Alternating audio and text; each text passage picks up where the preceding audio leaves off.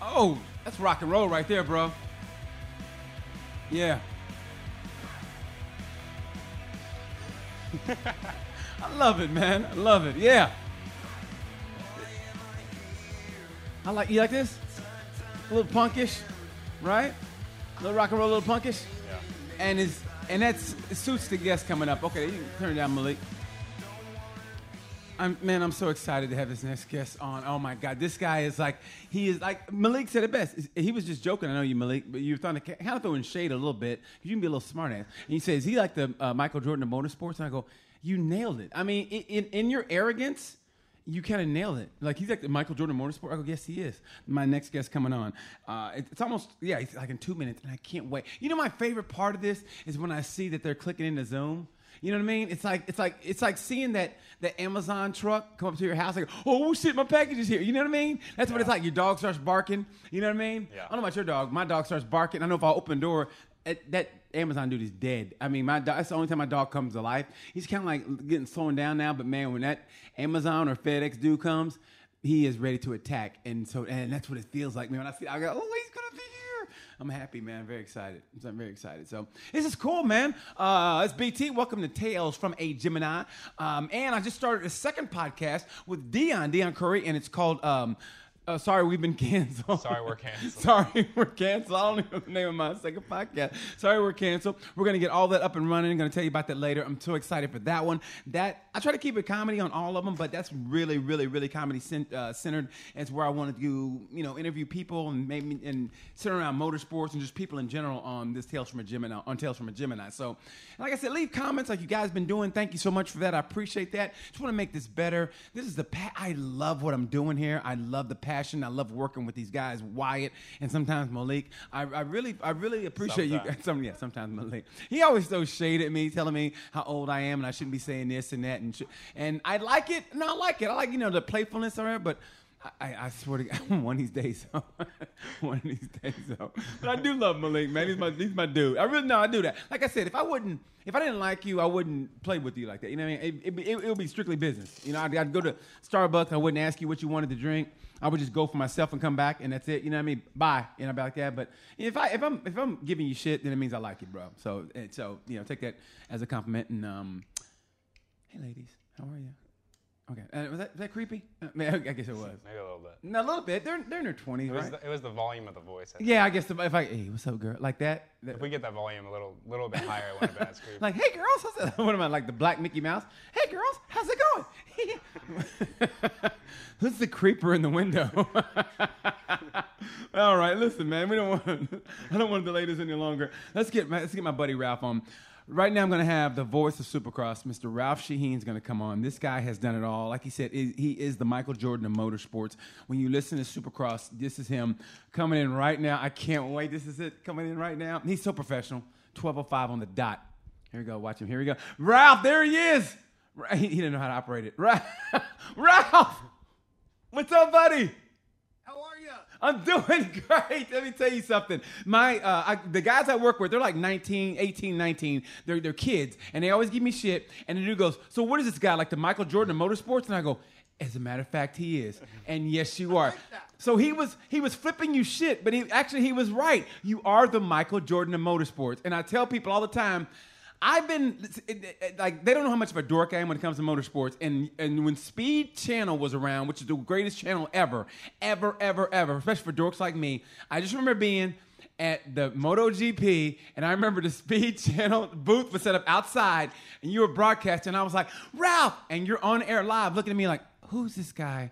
That's yelling at me, and you had to go, okay, camera two, yeah, and and I'm and I'm over going like doing this, and I think a friendship was born from that because I never let up, and I always apologize to everybody I have on for being such a dork, but man, I just I've always loved what you do. Your voice is synonymous with racing in America, and I mean it from the bottom of my heart. Your voice is synonymous with racing in America in every form, from Daytona 500 to motor to, to the Supercross. Your voice, man, is the voice that everyone knows. Listen, I love you for that. You know that. But why did I have to beg to come on this show? well, because, because you had, you had MotoGP guys and British Superbike announcers, and I. You probably had the guy from the local hockey rink, and I'm like, oh, what? No love for me? well, it, well, I, I, no, listen, I want you to know something else. This is the only time I've ever done an interview yes. where I was stressed out about what I was going to wear on the air. Because I'm like, this is BT. I've got to make a statement when I come on the air. So you ready? Yes. Yes, Motorhead. That's what I'm talking about, buddy. Okay. You know why? Because you're my ace of spade. You're my ace Yeah. of spade. So, so I, for those who don't know, one of the things that, that brought BT and I together is our passionate love for racing and, and hard rock, heavy metal music. Rock and roll. Rock, we're all about it. So when I started thinking, it was like, so do I wear a racing shirt? Do I wear a rock shirt? And I'm like, I gotta go. Racing shirts, all BTs is the only show I could wear a rock shirt. And I thought, well, who do I wear? And I started going, Judas Priest, Iron Maiden, Yes. Where am I going? And I went, oh, it's Motorhead.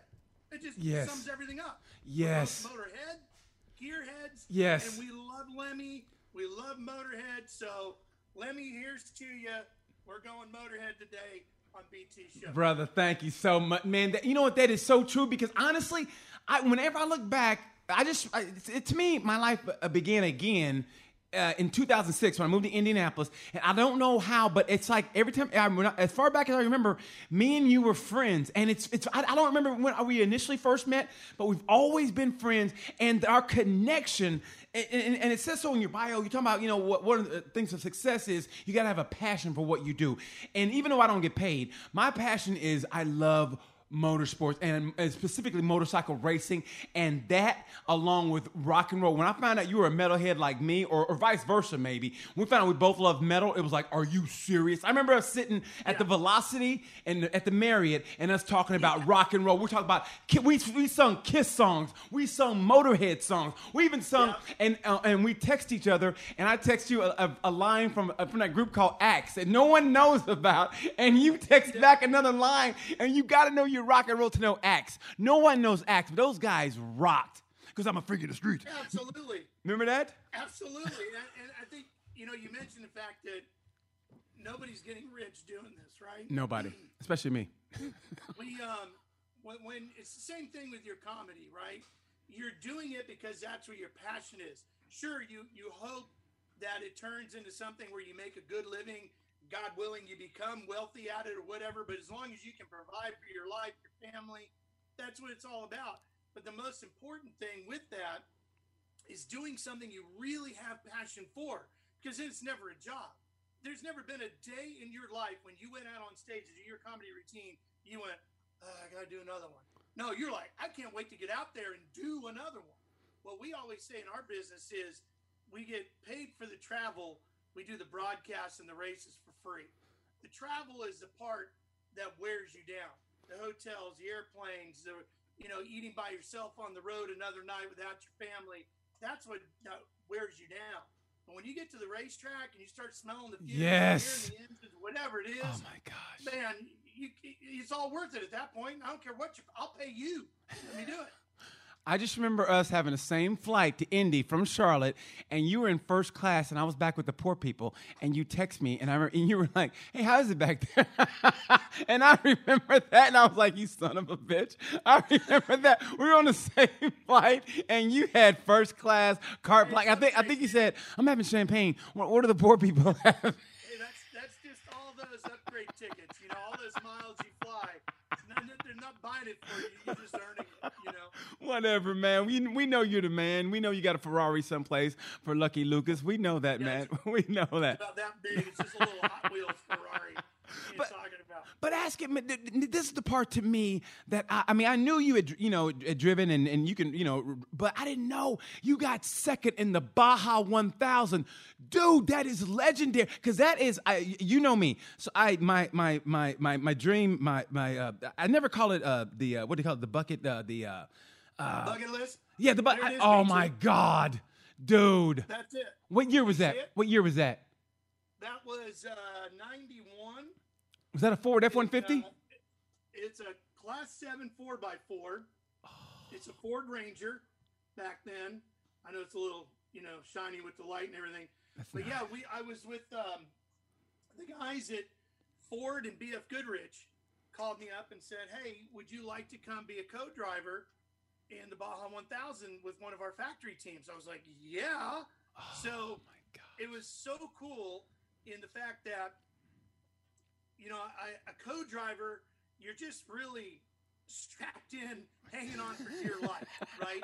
You're the guy in the passenger seat. It's like it's like in a, in a world rally championship you know you're the Yes. guy in the other seat barking out the uh, the directions and the, the all the information the driver needs.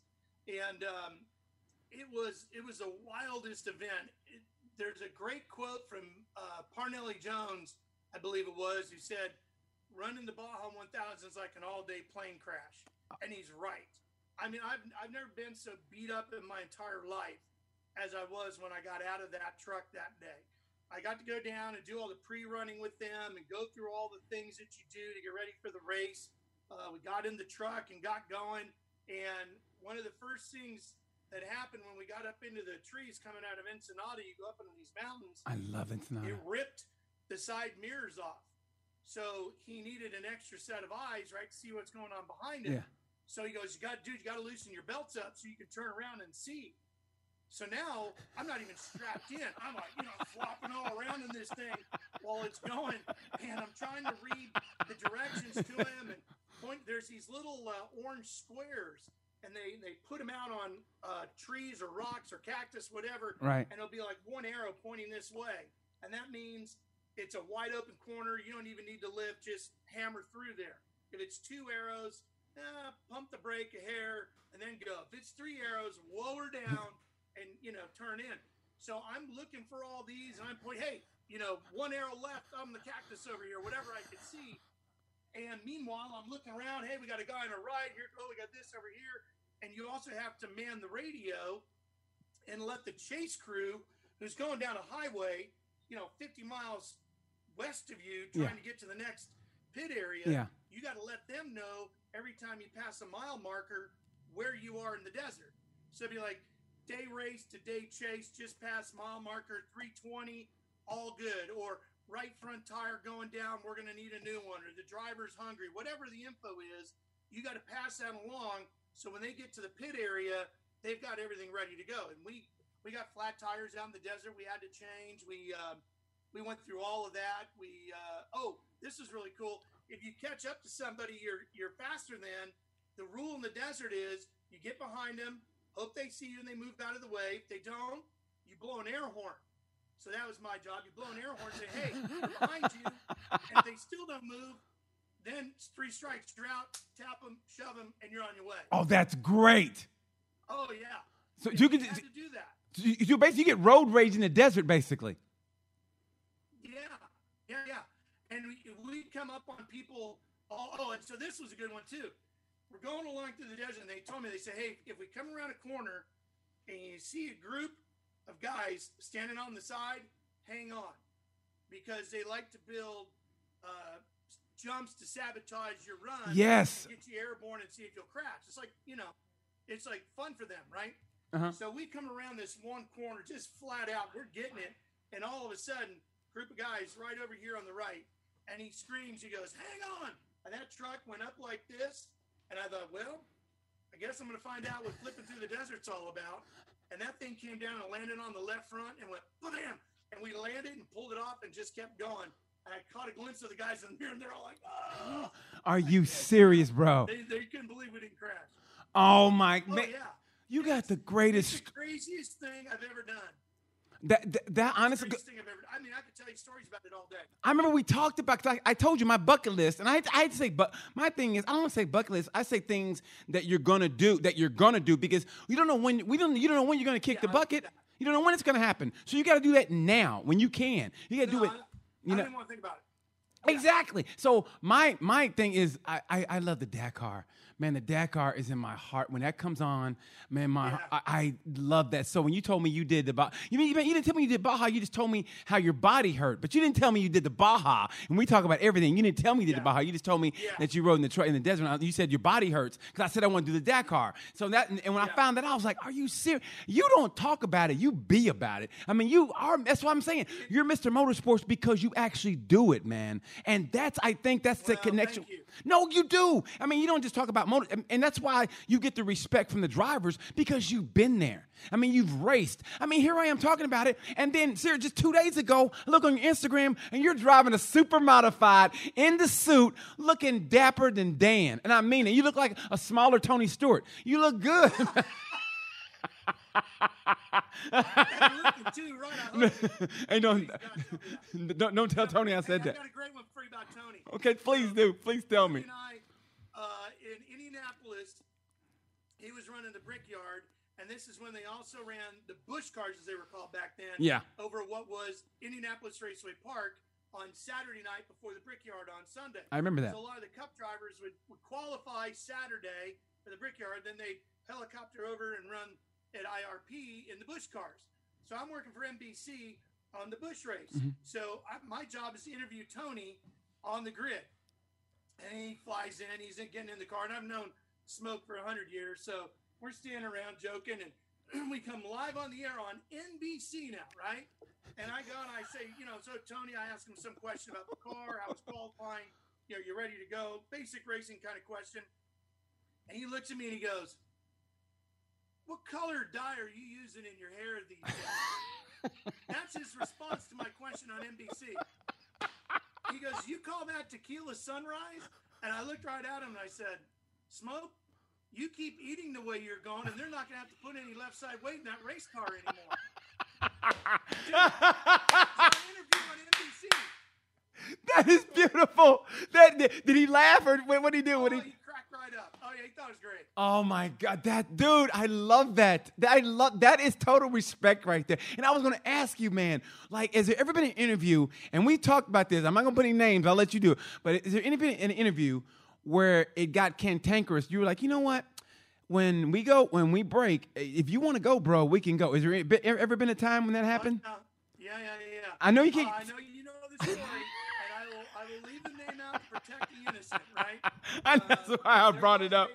a- there was a particular NASCAR driver, and uh, we had a moment at Daytona one year during the uh, the nighttime race in July, at the Coke Zero 400, Uh-huh. where he had had some performance issues with his race car Uh-huh. late in the going of the race. And I heard it on the radio, as did the hundreds of thousands of people sitting in the grandstands because they all got scanners on. So if you're listening in, you have an idea of what's going on with all the drivers, you know? Right. So I heard him complaining about this. So as we got ready to do the interview down on pit road after the race, I asked him, I said, uh, so you were having engine problems. We were just kind of waiting for the commercials to end and we were going to do the interview. And, and he got furious and he stepped right up into my face. He's like, why are you always coming down on me and ripping me and this, that, and the other thing? And I, I, and I, he stopped and I stepped even closer to him and I said, First of all, don't ever accuse me of saying anything negative about you because I haven't. And if you don't believe me, I'll grab every tape I've done of every interview with you and I'll bring them to your hauler next week and you and I can sit there and go through them and you show me where I've said something negative about you. And on top of that, you're the one that mentioned you had engine problems out on the racetrack. And if you don't want to hear me and everybody in the grandstands hear it, then don't say it on the radio because we've all got scanners on. And then I stepped back, and then we came back out on the air, and I said, "So, so and so, how was the race today?" And you know, like nothing had ever happened. And he answered the question and talked about the engine having its issues, like nothing had ever happened, and we just went about our day.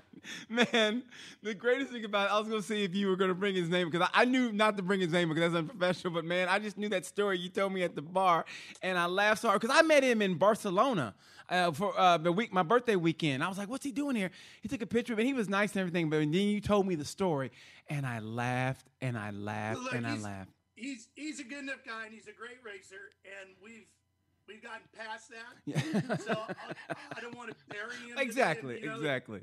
But I'll save it for the book. I'll get him okay, well, let me ask. Okay, you've been around racing a lot. So, who's the most underrated driver that you've ever seen that doesn't get the credit? Uh, underrated, the way you go, man, this guy for what he's doing with this with this equipment, he's this guy's killing it, and no one's talking about it. Maybe But you know that's that's a great question, BT. And man, now you got me thinking because I'm not just thinking drivers. I'm thinking riders too, right? I mean, um, and there's and and you can look at that in different ways, right? Like you could say Ken Roczen is not underrated. Right. Everybody knows he's a very talented rider, Right. but he's underaccomplished. Oh my gosh, that is. You know what? But until this year, until this year, Eli Tomac the same way. He was underaccomplished. That, oh. that's the first time I've ever heard that. But yeah, yeah, he's under. That is beautiful. That is Okay, beautiful. so now, yes. Now I'm, I'm trying to think of it that way. I mean, because like there's a lot of guys who you could say, um, you know, really great drivers or riders, racers in general, but they haven't won a championship, or maybe they just didn't have the equipment Right. to get it done. Exactly. So I would say Michael Andretti was certainly not underrated, Right. but he never won the Indy 500, and he probably should have Yeah.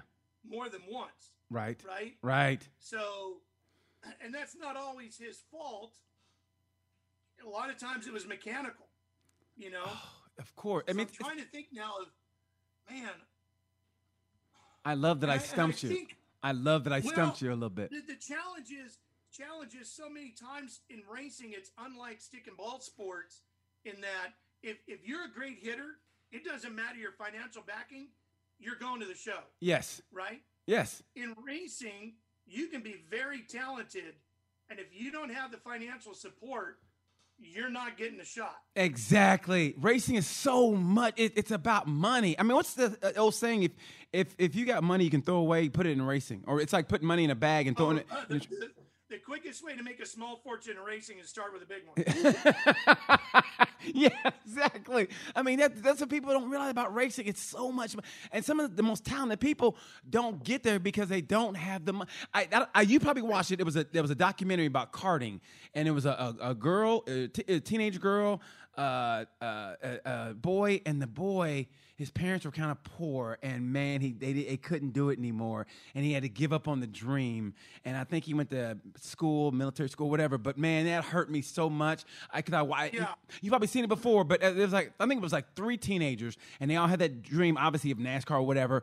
And the girl, you know, she was racing all my life, and they followed, I think, for a year or two. And the kid, man, they, they were kind of poor, and they couldn't afford it anymore. And man, that just hurts because that's why I love watching the supporting races. Like, okay, NASCAR, Formula One, GP, that's great. It is, it's great. That's the show, but it's the supporting class. That's why I love to watch Moto Three and Moto GP. That's why I love to watch Yeah. uh, World Super Sport 300 because those are the kids, man. They're they're, they're it's, like, it's like the minor leagues of baseball, and it's like man, they're they're that close to the show, and it's like they they got to make that leap, and if they don't, man, the dream is. It's deferred, or sometimes it's lost, or they give up on it, and it hurts to watch that because man, they're that close and they're teenagers, and that's what they've always wanted. But sometimes, man, it doesn't work out, and that hurts me more than watching, say, a GP rider who doesn't get it in a way because you're already there, and you know it's like, ugh. But man, it's the it's the smaller people that don't like the, the financial backing. That's what it hurts to watch that man. Well, and, and there's so many twists and turns in this. There's a great documentary out there right now about Tommy Byrne. And Tommy was a very talented racer from uh, over in Europe. Uh, Tommy is uh, Irish or Scott? I think he's Irish. Okay. Irish. And um, he was coming up through all the ranks through Formula Ford and just destroying people. And he was getting all the breaks, but he had a uh, he had a wild side to him As they do back in the day. wild side, that wild side hindered him. Yeah. It wasn't that he wasn't quick behind the wheel. In fact, he went to a McLaren test. It was quicker than Senna. He was beating Senna in a lot of the lower formulas. They were always doing this. And he was one of the greatest wheelmen at the time when it came to pure outright speed. But it was his off track Oh. that ah. hindered him. That people just weren't sure they wanted to, you know, is he polished enough to be in F1?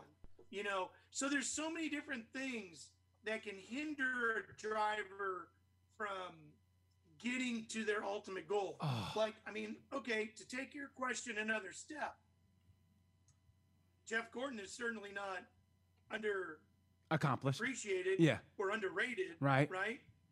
But how cool would it have been to see Jeff in his day at his prime in F1? Um, Because I yes, really believe he could have done it. yes. He could have done it. You know, but why didn't he? Andretti had a shot at it in in what '93 or '95, whatever it was when he went over there. Yes. and was teammates at McLaren. But it was one year, and and he didn't get to do all the testing and all the things that you know the other guys had been doing prior to that. Could Michael have really done it? And I think he was certainly talented enough behind the wheel to do it. Um, would it have been great to see Tony Stewart go over there? Oh, I would love to have seen that. before before he got really plumper. I mean, yeah, I mean, honestly, if Tony Stewart and I and I hope I never run into him because I, I got no smoke, so I don't want I don't want no smoke from smoke. But if Tony Stewart could have watched his, if he stayed slim or whatever and got in shape, Tony Stewart, could, I, I think he could have ran with those guys, and then he just kept getting bigger and bigger, and Oh, it's like, but honestly, he's Tony is Tony is a tremendous wheelman. yes, He's the kind of guy you could put him in anything, and he's going to get the job done. Give him enough laps, he's going to get it done. He drove uh, Lewis's car. I was there the day he did it at Watkins Glen. Remember they did trading paint? Yes. When Montoya and Gordon did it at Indy. yes, I was on the Ski Channel show for that. Of course you were. Announcer for that. of course you were. And then Tony and Lewis Hamilton did it at Watkins Glen. And I was there for that as well, working in, the pits. And I'm telling you, and Lewis would have said it that day, Tony could do it. There's no doubt. Give him the laps. Lewis could come over here and drive the cup car. When you're talking about guys at that level of skill set, put them in anything, they've got it in the seat of their pants feel. Yes, Just give them the time to to master it, and they're good. It's it's one of the reasons why BT that I've always thought motorcycle racers can become great car racers. I was going to ask you that. Give them Yes, time. They've been racing since they were four or five years old. Yeah. Right. Getting Right. on a dirt bike for the first time. Yes. Loretta Lynn's or whatever they're doing yeah, they have figured out the game of racing by then. They know how to save their equipment. They know when to make the pass.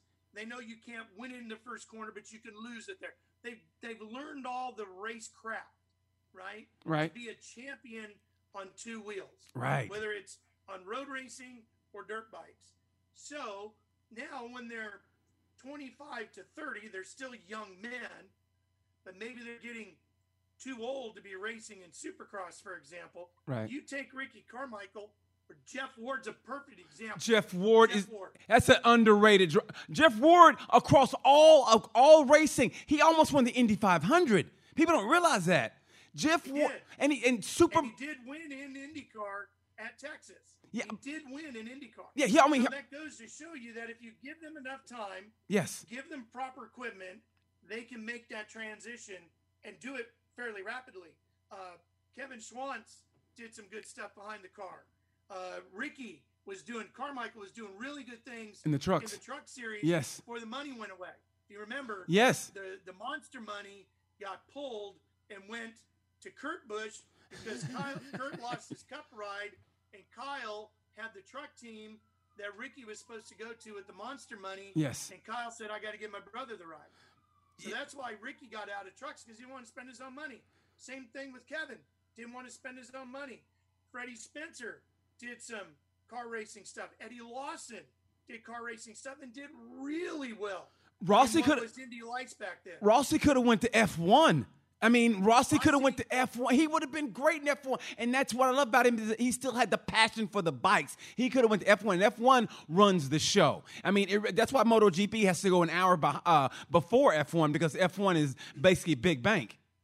Rossi could do rally cars too. Rossi was very good in rally cars. Chad Reed has been getting into the Lamborghini Super Trofeo series and uh, has won races over there. And he's he's planning now that his Supercross career is winding down. He's planning on more sports car racing. So there's a lot of them over there that I think. Um, well, of course, you got guys like Mike Hailwood and John Surtees, Oh, you know, world champions. Yes. You know all that. So it's been done before, and it can be done again.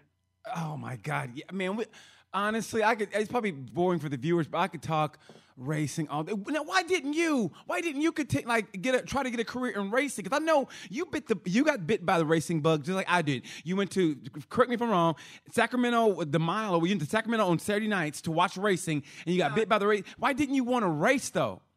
What, what kept you from racing? I did want to race, but it's it's that money. Oh no You no. know, I didn't look. I didn't. I didn't come from a well-to-do family. Yeah. I didn't have you know huge sponsors, and I didn't have that opportunity to start. You know, my parents were like, you know, we couldn't go do karting and you know all that kind of stuff at a young age when you needed to. Right. uh, TQ midgets and all that sort of stuff. So I knew the racing wasn't going to happen behind the wheel as a career. So what's the next thing you could do to be a part of it and have a passion there? And that was on the broadcasting side. You know what? And I don't maybe.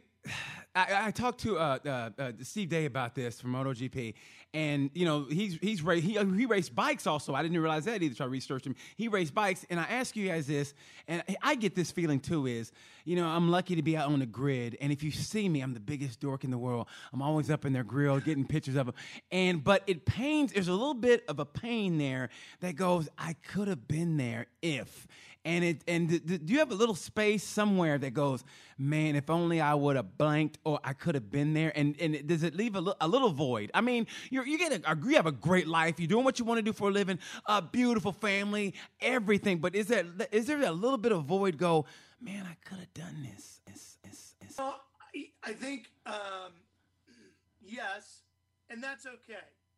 I think I've I think I've come to grips with it. Are you sure will. I- are you sure because you hesitated you hesitated like, like i do and when you hesitate that means Well, you go it's like, okay, so like you talked about, you talked about running that modified up at Hickory Motor Speedway, Right. Um, on Monday. Oh, you And it was uh, like a NASCAR tour style modified that you see up the Northeast.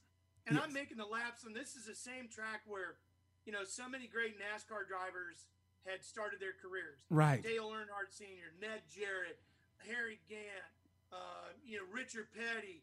They all ran laps at Hickory. And I'm out there, you know, running my laps, and I'm doing okay. Now, I'm not pushing it because it's not my car. Yeah, wanna wreck this exa- guy's car, exactly, right? exactly. But you know, you know you're hitting your marks. You know you're doing the lines right. You're flat on the floor going down the street. You're doing it, right? Right. And you're thinking, you know, I think if I had had enough time, I could do this too. Now that doesn't mean I think I could be Harry Gant, Right. Dale Earnhardt. It just means I could have made a race or three and been a part of the scene some way. Yes. Does that mean I would have made it to Cup or IndyCar? I don't know. Who knows? Probably not. Yeah. But you could have had a career Yeah. doing it. Yeah. right? But I've been very blessed in doing the broadcasting side, being in there with my heroes, doing all that, and having opportunities to do things like drive that modified or go to Baja that have fed that addiction and that passion on the other side. Yes. Now, if I could make BT money, what I hope someday, what I hope someday is to have a a vintage car, yes. a vintage car, Yes. or um, something that like that that I could do that would be competitive, not necessarily life threatening anymore. I'm kind of past that part. Um, but you know where you're where you're pushing yourself Yes. more than you're battling. You know, because I what I like about vintage racing at this stage of my life is you don't have to be in the fastest car, and you don't necessarily have to win. It's I took this car and I went faster in this car today than I did a week ago on this particular track. Right? Right. So you're constantly kind of pushing yourself. Right. You know, vintage racing is not so much about who won today, but it's about the excitement and the enjoyment of seeing and hearing and experiencing those cars again. Right. So to take an old Trans Am car and to lap Sonoma or Laguna Seca and to do it at a competitive pace would be fun. yeah. And if I could do that with my family or my kids, that'd be even better. I'll do you one better. Since you're banking with Speed Sport and you're making that money, how about we get a Speed Sport pro karting team, me and you, kart series, just karting, me and you, or maybe do an endurance kart race. What? Endurance kart race. You sponsor me if you don't want to do it. If you're scared of the speed, you know. I mean, I, I don't blame you. I mean, if you know you're scared to get a dog, but I'll, I still have that in me. I still have that in me. Why don't you sponsor me? Speed Sport Karting. What? I'll have your in, in, emblem on my on my back. Here's here's what we need to do. Okay. It's not the kart. Karting is fun. Don't get me. I've done that. I like it. We're gonna do that when you when you get to Indy. We're gonna do it. I'm not afraid of the speed. Don't get me wrong. It's not about that. It's about um, risk reward. Yes. right? Yes. It's just risk reward.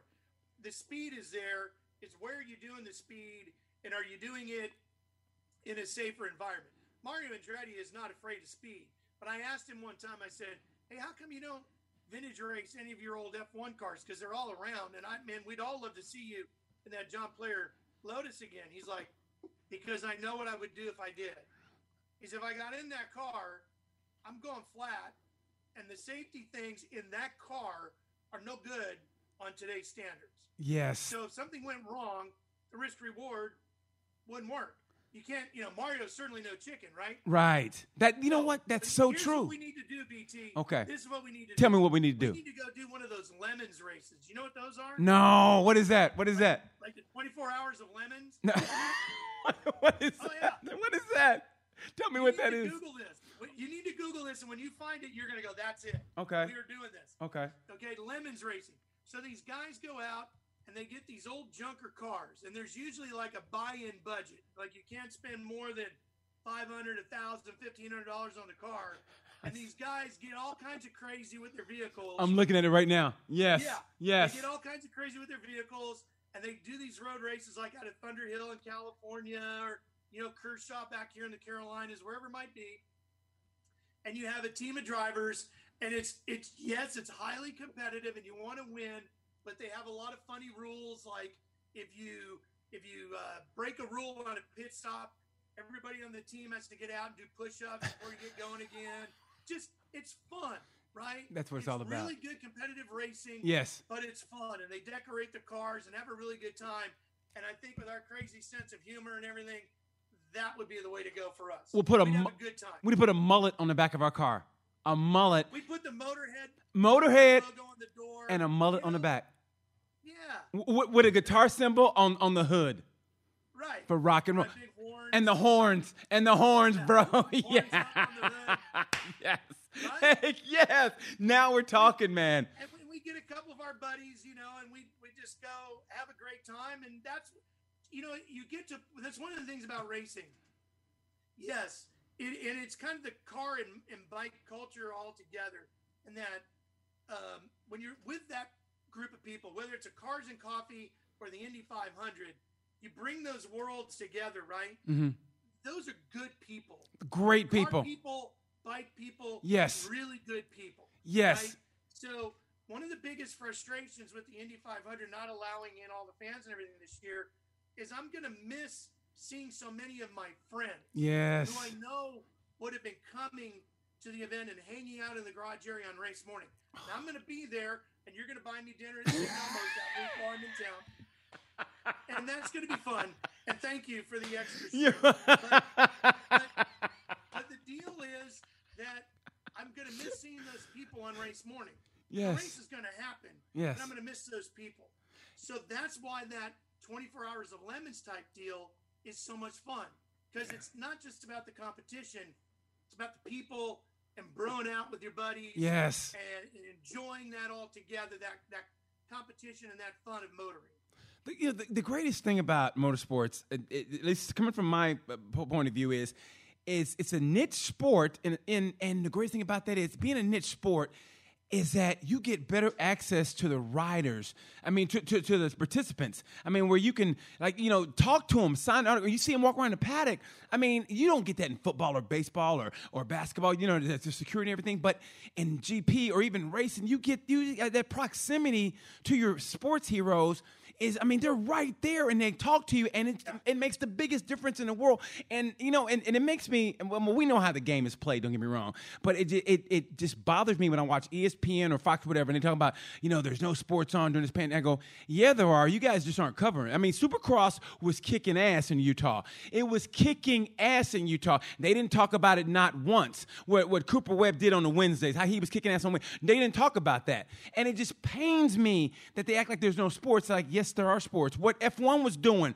I mean, what MotoGP is doing right now, and they don't talk about that. They they have a limited. I mean, like I said, I know how the game is played. It's got to go with the money yeah. and football back. But man, motorsports because of the proximity to your sports heroes and it being a niche sport, that's what makes it so special, man. It's like I look up to totally. these guys, and now, I mean, I look up to these guys, and now me and Bradley Smith are buddies. You know, I mean, I remember Marc Marquez when he was in Moto three, in Moto three, and I talked to him, and he and he was in Moto two. We talked, and now he's so big time, and he's still and. Then, and this meant a, a lot uh, the world to me. And I thought he was all big time. He was a MotoGP star and everything. And he was doing a talking to some people in Alpinestars, uh, uh, the hospitality, and I was waiting outside for it to open.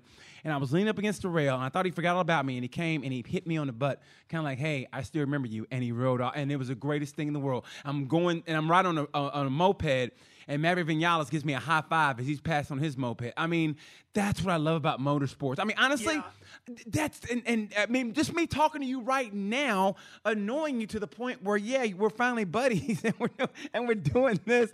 That's what makes it so special to me, man. Is the uh, the proximity. Well, you know, you already know that if that person is in that culture, the motorcycle car culture, they're already a good person. Yes. Right. Yes. You know, so it's like you're yelling. I'm not worried about it. It's like, well, this is obviously a good guy here. You know, so who is this? Who is this whack job? You know, and then the enthusiasm boils over. It's like, well, he's got to be a fun guy because if he's if he's willing to do that, he's okay. And where is security? Where is security? he's my kind of weirdo. You know what I mean? Man, I'm, I mean, honest. I look back on it, and like I've done a better job of curbing it back. But man, I remember it just got so out of control that my buddy Alonzo Bodden said BT, we got to talk. And he goes, listen, people, he goes, people like you, but you have got to just comment. I go, yeah, man, I know, I know. And, and, and it's, I, I tell people all the time, and I'm not even being joking, I can't control, I'm so happy to be there. That is where I just, when MotoGP was in but Indianapolis, I would. BT, it comes through. And don't sell, don't sell yourself short on this, right? I mean, um, that passion is why everybody's attracted to you that way. They're, and they welcome you in because your your passion is so strong and it comes out just out of every pore in your body. It is exposed when you're there. It is. It is just. I mean, it's hard to ignore, and it's it, it gets everybody else enthused because BT's so enthused. It's like, how could you not be excited about this? Spend two minutes with BT, and if you don't like this, it's just you just need to leave. Man, I honestly the greatest weekends of my life. Like these next three weeks, MotoGP, WSBK, F1, Moto America. Dude, last week I literally didn't sleep. I was up all night you watching. Skipped one. You skipped one. Which one? What? Which? What, Supercross? What is going on down the street from you? Oh, uh, Indy 500's coming up. Yeah, so I got the Indy. I got Indy coming up now, but I'm talking last week. So these next weeks coming up. Oh my oh. god! And you're going to be in town, oh. and you're buying me dinner after I buy you dinner, after I buy you lunch because it's cheaper that way. And we're going to have a no, ball. No, you can't. You know, it's your turn to buy. You know why? Why? What, what? It's my birthday on Indy 500. That's right, the Virgo, the Virgo with the velocity. I will buy you dinner, your birthday dinner. You gotta buy. You, have no choice. Yes. Yeah. Well, I do have a choice.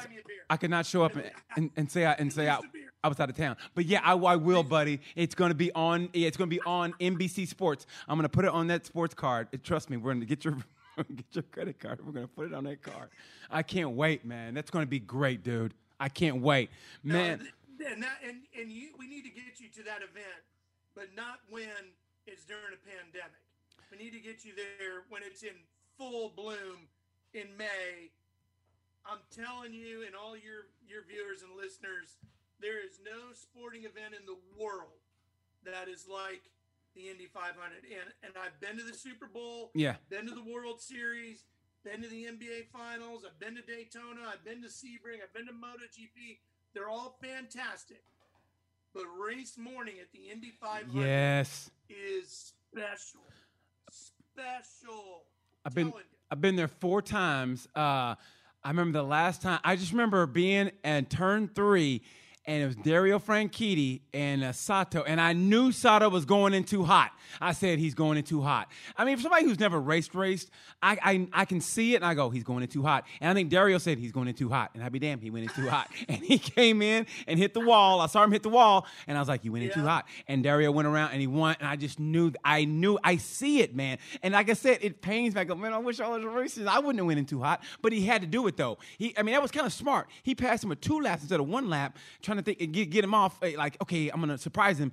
And like I said, I saw he, he's going in too hot, and I just knew it. But But I, he learned, didn't he? he- yes, he did. learned, Yes, he he did. won. Yes, he did. I, I, I, I, love Sato, but my favorite driver ever, the one that I walked away going, I got to be like this guy, is Scott Dixon. Something about Scott Dixon, Uh, great guy. man. I, Great I, guy. I met him in Virginia. Have you watched his documentary? Yeah, I'm watching it now. Yes. It's I'm- good. Oh my God. I, I met him in Virginia. I shook his hand and I walked away going, you know what? I got to be a better person. I mean, I just love Scott Dixon. He is the man. He is the man.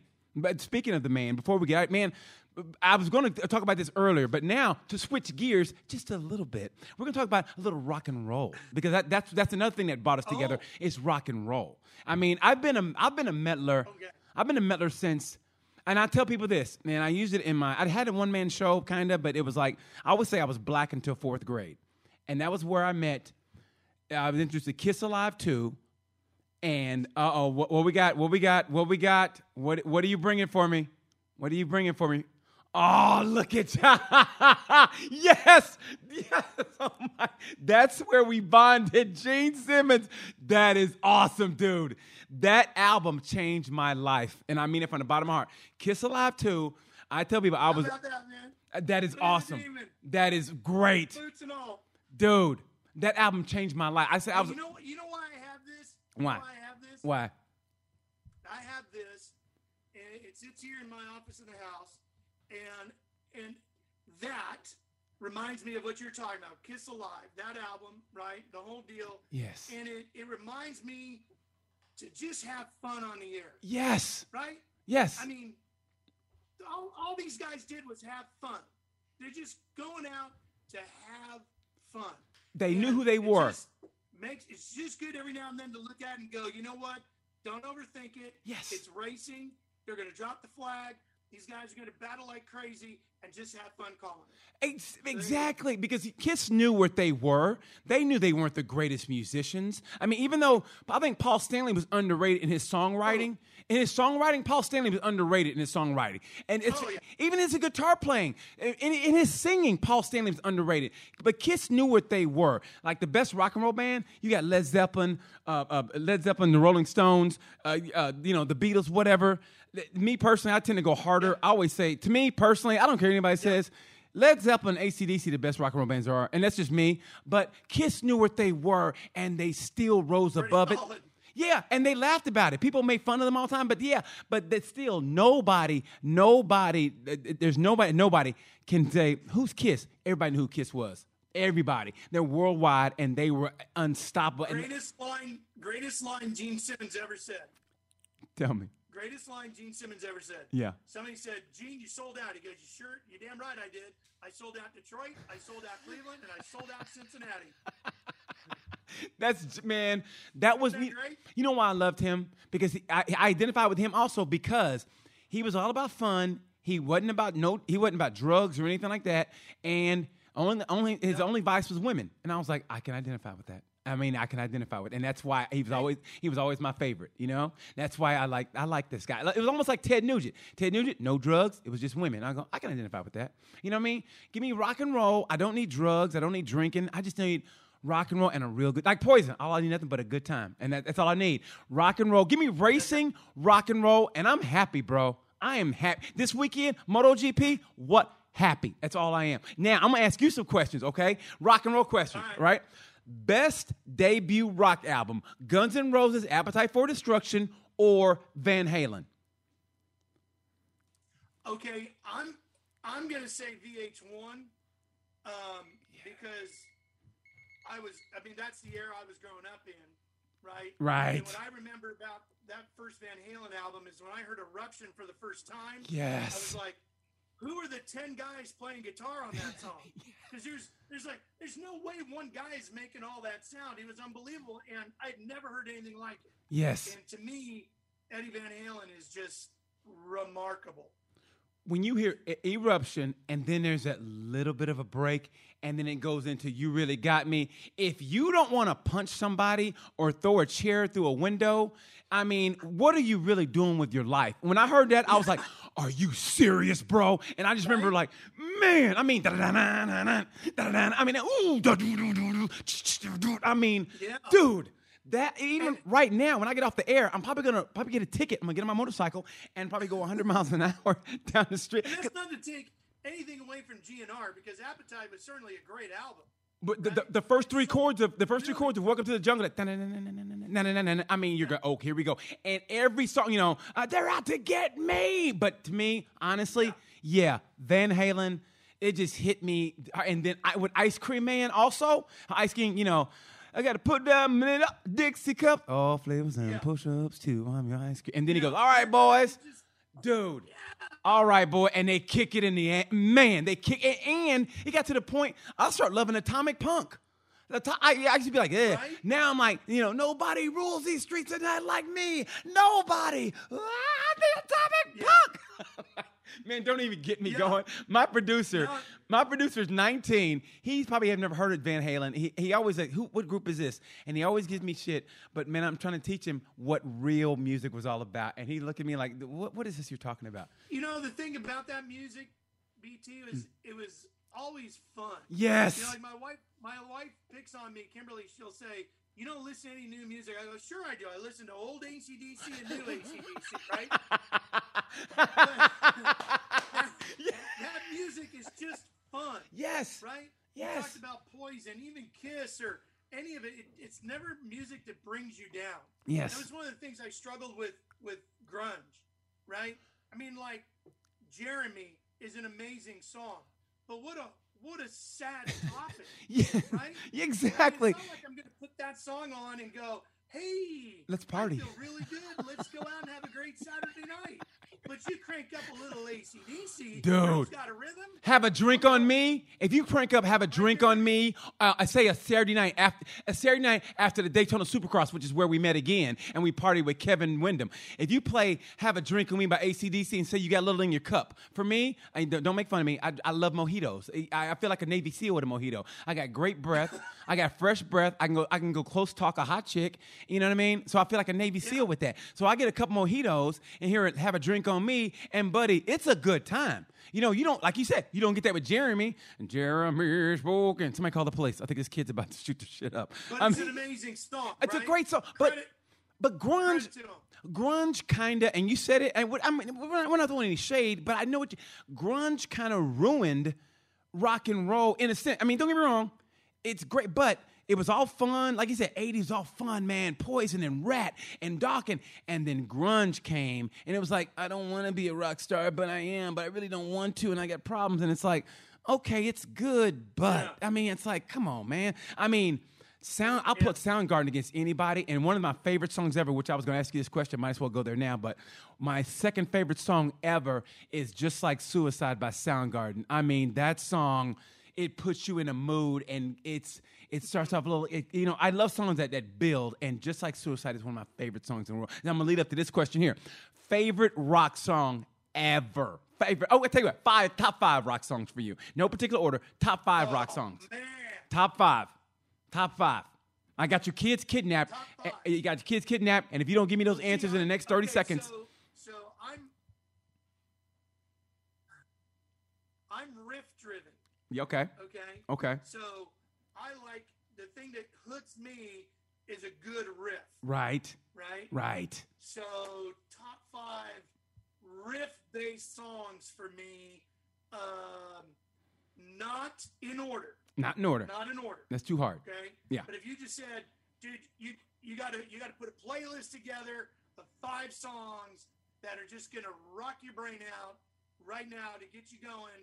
You're you're you're going to the track with your buddies. And you want to be Yes. fully raised when you get there. Yes. I would have um, "Wasted" by Def Leppard Yes. on the first album. Okay. Yes. On the first Def Leppard album. Look at you. Wasted, Look at you. Look at you. I would have. Um, um, um, Come on, man. Come on, bro. I guess I'd Whole lot of love from Zeppelin. Oh my God, the beginning of that That's song kicks you in. I'm gonna go. I'm gonna go. Whole lot of Rosie. Oh, look at you! Look at you! Yes, yes. Um, I'm gonna go. I'm gonna go. Bomber, bomber, for Motorhead. Yeah, okay, bomber. gotcha. And um, fifth one, fifth one. Oh, um, and this and this isn't because of the the riff, but because of the the drums. Run to the Hills by Maiden. Oh my God, dude! You look at you nailing it, nailing it. It, it. Oh, and it's so smooth too. White man came across the Yeah, but the- sea. and Nicko on the drums in there. Bum, bum, bum, Oh my God. Yeah, it's just. You are classic. awesome. You're classic. You're class. And, and okay, And this I could, I could, I mean, it's hard to do just five. I know, but I, I had to I had to put you on the spot with that. I had to put you on the spot with that. I know, I know. Greatest metal album of all time. Greatest metal, Metal album. Metal. You can throw rock and roll in if you want to, but you know what I mean. The greatest rock and Oh. roll album of all okay, time. Okay. How about this? Top five, top five, top five, top five, top five. Um, okay, so Highway to Hell goes in there, Okay, one. and then you follow that right back with Back in Black. Oh. And I almost consider that two different. Yes, It's, it's almost two different deals because Yeah. Brian and Bon were so different. yes. Um, um, boy, it's a it's another classic rock album more than a metal album, but Toys in the Attic is pretty damn good. Man, that was yeah. um, I'm sure they don't remember that time, but yeah, Aerosmith rocked it. People don't know how great Aerosmith was before all the before all the plastic surgery. Yeah, and he and he do look now looks like a lady. Yeah, man, they really rocked it. I mean, they did, man. I mean, You have to put you have to put Zeppelin four in there just because it's one of the greatest albums of all time. yes, yes, You really do. yeah. Um, Kiss Alive. Man, that see, that's why we're like this, dude. I mean it from the bottom of my heart. You know my heart. You know my heart. This is going to be the toughest question you'll ever have. Okay, toughest question you ever. You have one to choose from. One to choose. One. You can do this. You can either you get a phone call. Scott Dixon. Hey, mate, I need you to work for me. Indy 500. I want you to work for me, mate. I want you to be the crew chief. I'm going to pay you uh, four hundred thousand dollars, mate. One night, one day work work for me. You're like, okay, Indy 500 or or same time on the same day, the last ever concert for the Rolling Stones. The last ever concert for the Rolling Stones. Same day, same time. And to throw in a little umph, your your son, your beloved son, Luck, Lucky Lucas calls you up. Hey, hey, Dad, listen. I know you got a chance to work with Scott Dixon in Indy 500, and he's got the car to win. But it really would mean a lot to me if we went to watch the Rolling Stones together. But it's up to you, Dad. You do what you want. But I just want you to know that it'd mean a lot to me if me, me and you go rock together. So so you just you just um, made it very simple. You did. Okay. So My kids win 100 percent. look at you, Dad of the Year.